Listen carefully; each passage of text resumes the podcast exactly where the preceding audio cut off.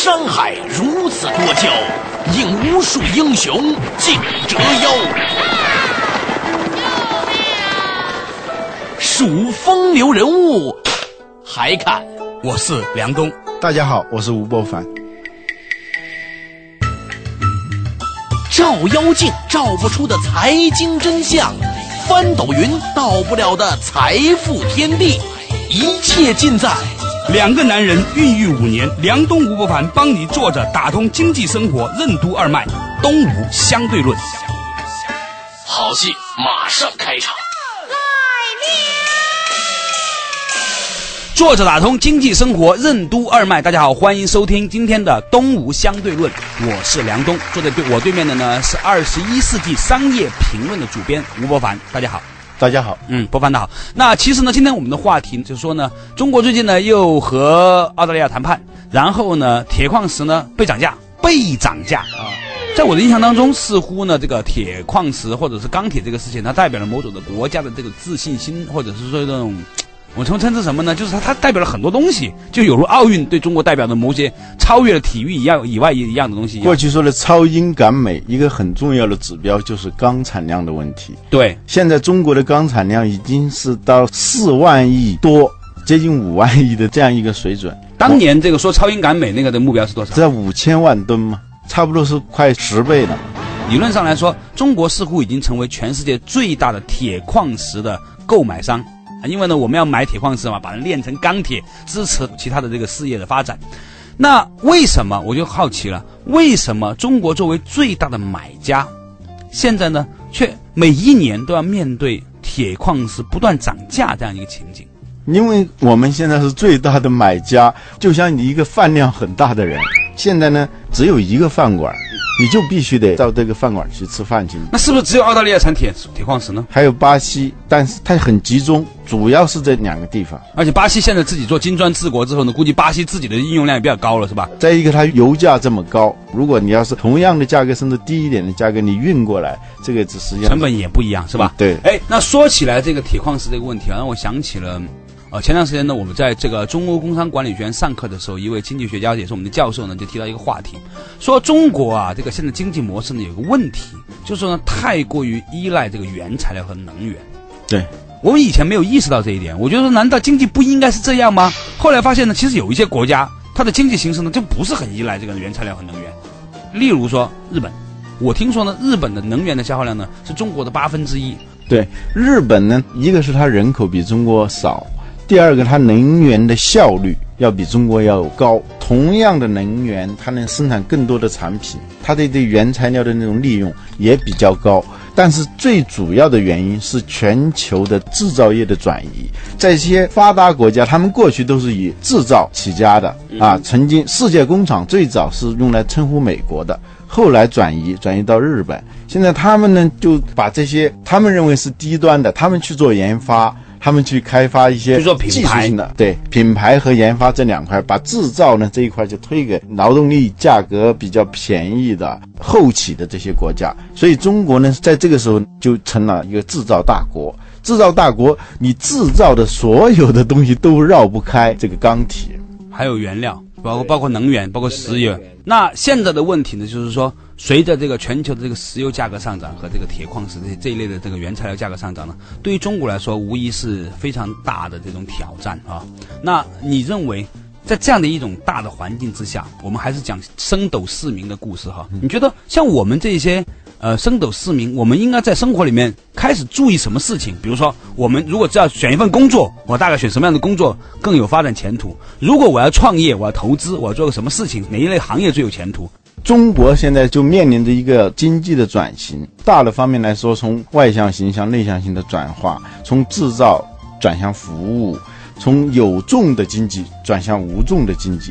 什么叫做有重的经济？什么叫无重的经济？就是你的产品，你生产的东西是有重量的，还是没重量的，或者这个重量很轻的？我举一个例子，瑞士是一个资源不怎么发达的，它是一个山国，交通老实说也不发达。嗯，然后呢，它是个内陆国，可是它非常的发达，原因在哪儿啊？它就是能够把它的产品无重化和低重化，就是说它不会去生产那些大型的机械啊，就是原材料非常的密集的这样一些产品，比如说手表，手表它也要用到钢铁，嗯，但是这一块手表的钢铁，它的钢铁在它的整个一块手表的价值当中，它是这个份额是占的非常小的，嗯非常小，微乎其微。一块劳力士表也要好像是纯钢的了，已经啊号称纯钢，但是那坨铁其实真正它的价格里面占的比例很小的。所以它就屏蔽了好多东西，屏蔽了原材料的问题。你原材料涨价，比如说你钢铁你涨涨一倍、涨两倍，对它这个劳力士成本来说，它只占了很小的一点份额。嗯再一个它运输嗯这块表，它一箱子啊，一纸箱子，我们假如说用一个木箱子装一装一箱子手表。它用飞机运到别的地方，它都值。相对于它的价价值，就重量价值比，这个是非常的低的，就是它一个产品重量和它的价值之间的那个比值啊，它是非常低你讲的非常的好。说起这个瑞士呢，最近呢、恰好呢，因为我投资了一家这个旅行公司啊，哎，接触呢全球的这个旅行机构呢，发现呢有一个特别有意思的小东西呢，我很想跟我收包的朋友分享。什么呢？就瑞士啊搞了一个优质医院联盟。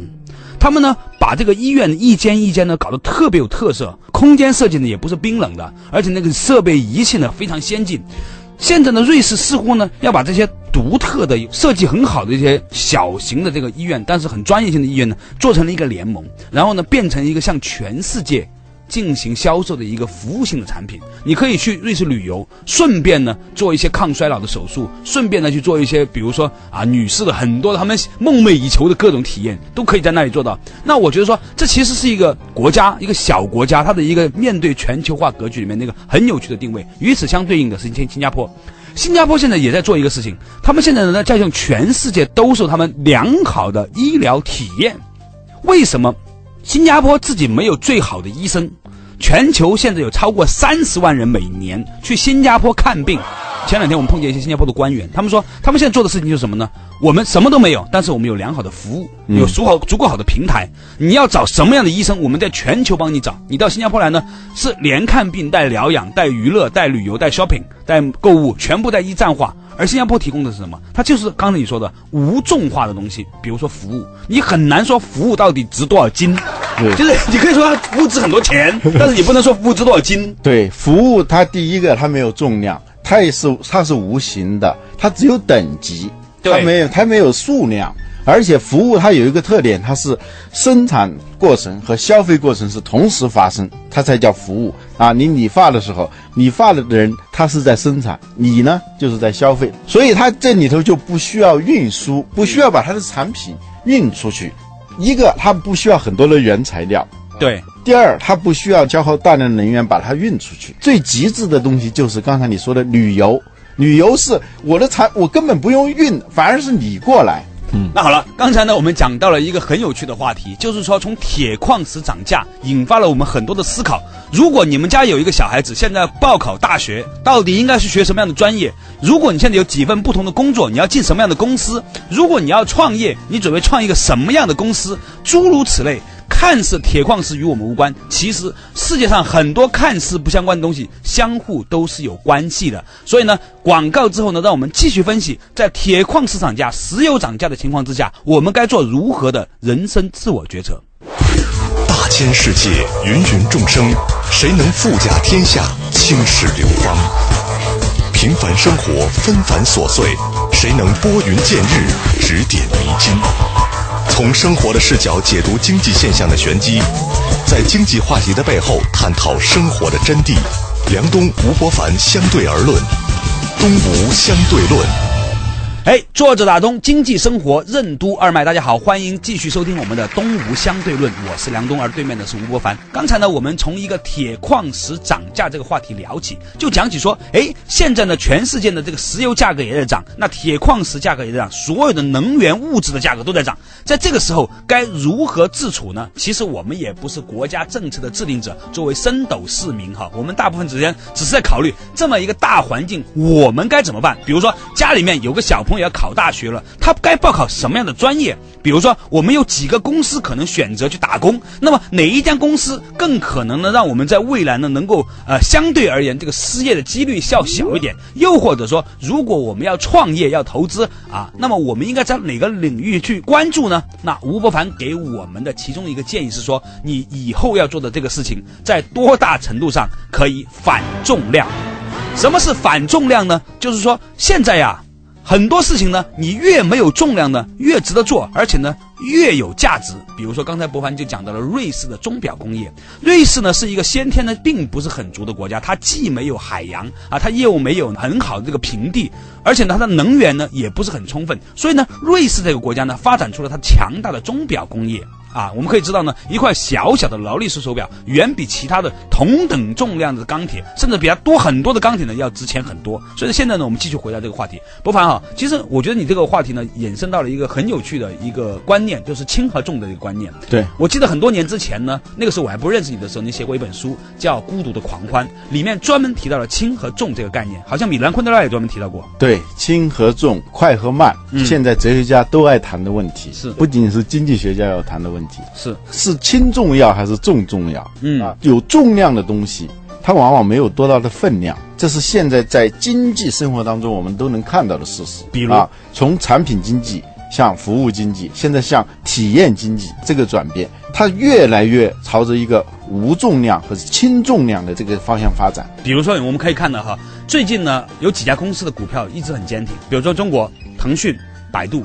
这样的公司呢，在这样的经济环境之下，居然还可以扛得住哈。呃，以前我在百度工作过，我知道这家公司实际上它几乎没有什么更多的资产。嗯，你说电脑啊，电脑又不是值多少钱，是吧？除了一些人员之外呢，它实际上真正的价值在哪里呢？真正的价值是它提供了一种极其优异的这种自动化的服务。对啊，那比如说资产是轻资产，对，嗯，然后它的产品是无重化。对你很难说，今天百度有多少斤重、多少克重、多少两重，你都很难去评估的。那在美国呢，同样的公司是 Google，Google 呢前段时间呢一直在闹着要收购雅虎。我们都知道说，Google 用了不到十五年的时间，完成了一个非常巨大转变。今天的 Google 可能是市值超过两千亿美元，应该我如果没有记错的话，应该是美国前三大汽车公司，什么通用、福特这些公司的总市值的总和。对，所以我觉得说这是一个非常有趣的一个现象。OK，那现在来看来，还有哪些行业你觉得它正在朝着所谓的这个无重量方向发展呢？不是哪一个行业或者哪几个行业，它这是一种的趋势。对，就是如何把你卖的东西让它更有分量的话，你应该给它一个更轻的重量。对对对。比如我举个例子，我我以我以我想象的，比如说海尔，大家买海尔空调或者买海尔冰箱哈，很多时候呢不完全是因为它的质量问题，而是因为它的售后服务做得好。所以你看，海尔的口号叫“真诚到永远”。这个话的意思就是说，他卖的是他的售后服务。那个时候不是老说吗？说海尔的人呢，到一个人的家里面去帮你修空调的时候呢，还带上一个鞋套，是吧？去修。然后呢，你递烟递酒呢，他也不喝不抽，是吧？其实呢，他是让你产生那种很强烈的负罪感，觉得说哇，这个人来了之后，这些什么都不要，他就就就服务就走了。其实我觉得这恰好是海尔能够把他的东西卖得好，他的市场占有率能够保持到这样一个很重要的原因。他卖的已经不是空调和冰。冰箱了，它出售的是某种体验的东西。对，那除了这个传统的这种产品行业之外呢，很多的服务行业现在开始变得非常的流行。对，呃，比如说，我都觉得很奇怪的一件事情，呃，广告业很很多人哈，或者以前呢，就是说生生呃做做做做做产做重重型工业的人，他们都很生气，说你努力半天，居然不如一个开洗脚城的人。它的投资回报率高。你现在在一个小区里面搞一个用户体验还不错的这个一个洗脚城是吧？嗯嗯。几十张桌子，几张板凳，几十个木桶的水，那个桶呢还可以反复用，拿一个塑料薄膜套在上面就可以反复用的。嗯。居然投资回报据说超过百分之三十到四十，甚至有人到百分之一百。对，我给你举个案例，这个案例是一个很经典的案例，就是美国的有一家做医疗器械和医药的批发公司。叫卡迪纳健康公司。嗯，这家公司呢，它原来的业务就是把医药和医疗器械运到你的医院的门口，然后他就走了。这个行业呢，竞争非常的激烈，因为上游的是制药厂和这医疗器械厂商，他们很懂，你不太懂。嗯，他跟他的信息是不对称的，他可以用很高的价格卖给你，你没有办法。然后医院呢也是很懂，就是你在这个中间呢，充当的是一个搬运工的角色。我们说到搬运工，就是他对付那些有重量的东西。后来呢，这个公司他换了一个 CEO 以后，他在想，医院买这些东西是干什么的？当然是去救人的了。他说，如果是这些药用的不好，这些器械用的不好的话，它有可能是杀人的。嗯哼，医院呢，它有一个特点，它需求是相当的刚性，它不可能说它在一个区域里头，它主要是这个区域的顾客，所以它的那个需求是很刚性的。它做的广告再厉害，那你不生病，你是肯定不会到医院去的。所以医院呢，由于它的需求非常的刚性，所以它自我改善的这种愿望啊，非常的。淡强烈，哎，非常的淡，所以表面上医院是在给别人治病，但是医院更像是一个病人，他有很多很多的毛病。比如说，在美国的那个医疗事故当中，有百分之四十一是由于医生开对了药，但是护士去拿药的时候，药给拿错了。百分之四十一的那个医疗事故是这样产生的，而且呢，医院呢，它是一个分工非常的细，而且部门之间是隔阂比较大的。比如医生跟医生之间，这个医生不愿意让那个医生看到他的处方，甚至是药剂师啊、化验师啊、照相师啊，甚至清洁工啊，这所有这些，它是一环接一环的，但是他那个彼此之间沟通的很不顺畅。对对，这里头就我以为只有中国的医院是这样，对，美国的医院是美国人。一说起医院也是摇头的，他们也是很抱怨医院的这种管理非常的混乱。后来呢，他就是发现了这些医院的有很多的问题一直没有解决。比如说，他有一个解决方案，就是医生你开完了处方，你也不愿意让别人看见，但是呢，又希望你这个信息穿过一个个的环节，准确无误的到达病人那儿。嗯哼，那他就是用一套信息系统，你开完了处方以后，用卡划一下。然后护士呢就拿着这个卡去一种自动取药机啊，就那儿一划，这个药就出来了。他这个不可能出现差错的，如果出现差错，一下子就能查出来是他开错了药，还是检药的时候检错了啊？对对对。然后呢，药的那个消耗呢，它就马上自动计算进入它的数据库。有些药，等你发现有些药不够了的时候，你再来给供应商打电话的话，可能就来不及了。这时候有可能导致人命关天的事情。对，所以呢，它对每一种药呢设置了一套警戒线。每一种药它低于某一个数量的时候，自动这套系统给供应商就发出一个信号，供应商就把这个药送到你这儿来了。你还不知道的情况下，他已经送到你这儿来了。嗯哼，这就是对医院呢是一种像看护病人一样的。去关爱他，因为医生跟病人的关系啊，它是一种很特殊的关系。病人对你有需求，但是他不知道他有什么需求，他只知道他不舒服。他有什么需求是需要你来告诉他的，需要你用各种各样的检测手段来告诉他的。同样，你作为一个为医院服务的这样一个公司的话，那你就要诊断出医院的各种各样的隐痛、各种各样的病症。这样呢，你从他的一个需求里头，他背后是更多的需求，是一个需求链。你要打造的是一个关爱链，就叫关爱这这医院的流程啊。对对对，那这个跟刚才你说的那个这个公司以前是卖医疗设备有什么关系？他过去是只是卖医疗设备，后来他定位于做医院的医院。所以这家公司后来转型了，是不是？对，它就从过去是一个简单的一个搬运的一个公司，变成了一家就是为医院提供服务的公司。那很像 IBM，你看 IBM 以前是生产电脑的公司，那生产电脑多多少，虽然你说一个在电脑不是很重，它也是有一定分量的，加在一起运输也是一个成本啊。还有包括原材料进进口啊，然后呢生产啊，然后再再运到世界各地啊。所以你看 IBM 它现在策略呢是完全的叫做去物质化，嗯。你看，他生产电脑的，但凡是跟硬件有关的东西，慢慢慢在它整个公司的比重里面变小了。对，它更多的是在提供解决方案。对，它是从一个卖药的变成一个医生，这一个它提供的附加值大得多，而且它产生的利润要大得多。你更需要的药是不稀缺的，处方是稀缺的。嗯，这就是你以你的能力来为你的客户提供更大的价值。对，所以呢，就是说，刚才回到那个话题，就是说，如果比如说，呃，你要投资买一些股票，你准备买一些钢铁股，你还是准备买一些旅游股？事实上来说呢，前段时间的那个罗杰斯啊，到中国来的时候呢，他就特别提到了一个观念，他说，如果我现在要买中国的股票的话，我会看好中国的这一些旅游公司的股票，因为呢，旅游公司呢有个很大的特点，以前。你要运送一个物件，比如一个传统的行业的公司，你无论是生产汽车的还是什么的，你总有一个物流的过程。那你要为这个东西呢，你要花钱。现在呢，你要把人们从这个地方运到另外一个地方，比如旅游旅行社，这些钱呢是不应该旅行公司不出这笔钱的，完全是消费者自己出这笔钱，他去坐飞机，他自己去选择坐哪一班飞机，而且不需要你那么多的这种啊批量化的管理。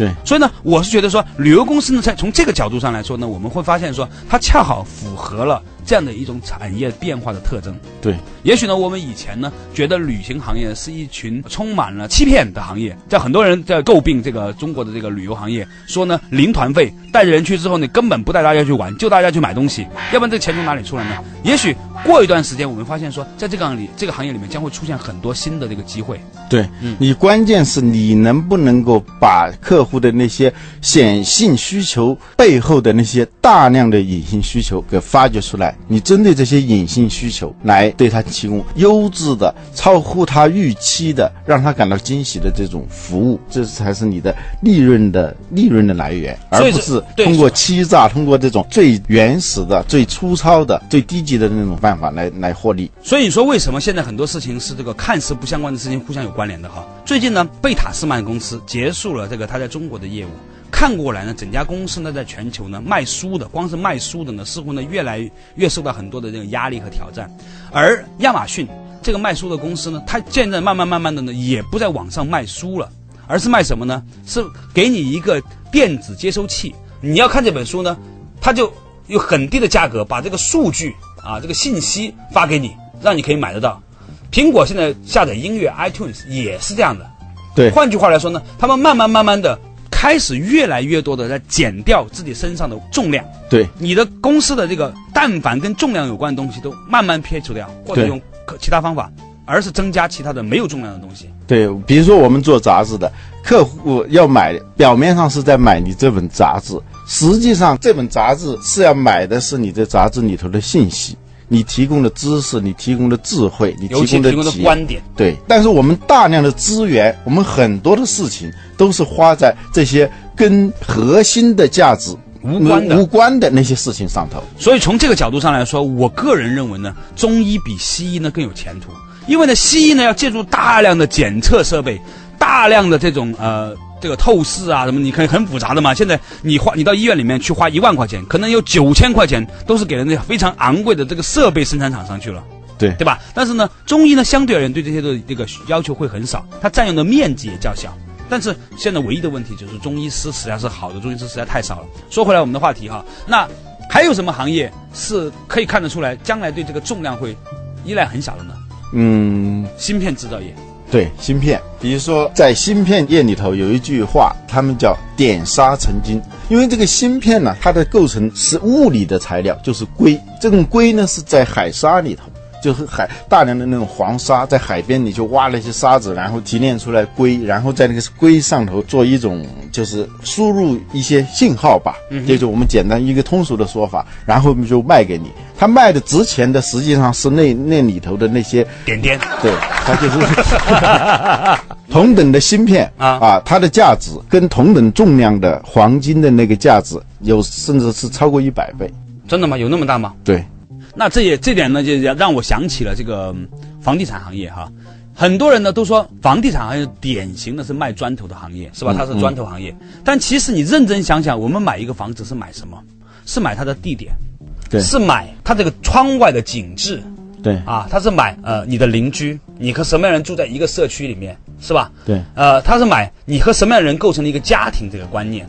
甚至好的房子呢，有一些人还蛮迷信风水的，还买这个房子的结构所形成的一种风水的格局。对啊，这些东西其实都没有重量。对，如果我们能够理解这一点的话呢，我发现说它给我们打开了一个很有趣的窗户。那是什么呢？就是说我们其实不是在选择什么行业重量比较轻，什么行业重量比较重，而是说你是不是能够在一个重量很重的行业里面，真正的去把轻的那一部分做足做好。对，是不是能够选择一个轻的行业里面呢，让它的轻可以更轻，它的价值更大，它的重量更小？就是即使你是有重量的，石头是有重量的嘛，对点石成金，金子也是有重量的。对甚至是这个这个重量要比石头还要重，但是它的价值，关键我们就刚才说的，它的重量跟价值的这个比值要尽可能的小，反过来，让它的价值跟重量的比值要尽可能的大。比如说我们啤酒，一瓶啤酒卖两块钱、三块钱，它的重量可能就是两斤、三斤，那是说重量跟价值比，那是非常的大的一个行业。你同样的这个重量，你这个你要去卖红酒，那就不一样了，是吧？昨天晚上我参加一个红酒的一个派对，区区的一瓶有一点酒精、有一点芬香味道的一瓶红色的水，居然敢卖到好几万块钱一瓶，我当时就觉得疯掉了。而且呢，他还居然找了一些人，哇，找了一堆女孩子坐在那个那个板凳上面，坐在那个台子上面呢，开始卖这个红酒。然后呢，再找了一个人呢，教大家去怎么品酒啊。嗯，我觉得呢，简直是一个特别有趣的一个玩笑，就是凭什么这一些红色的水喝起来也不是很醉人的东西，嗯，它能够卖那么多的钱？事实上来说，他卖的已经不是这个酒了。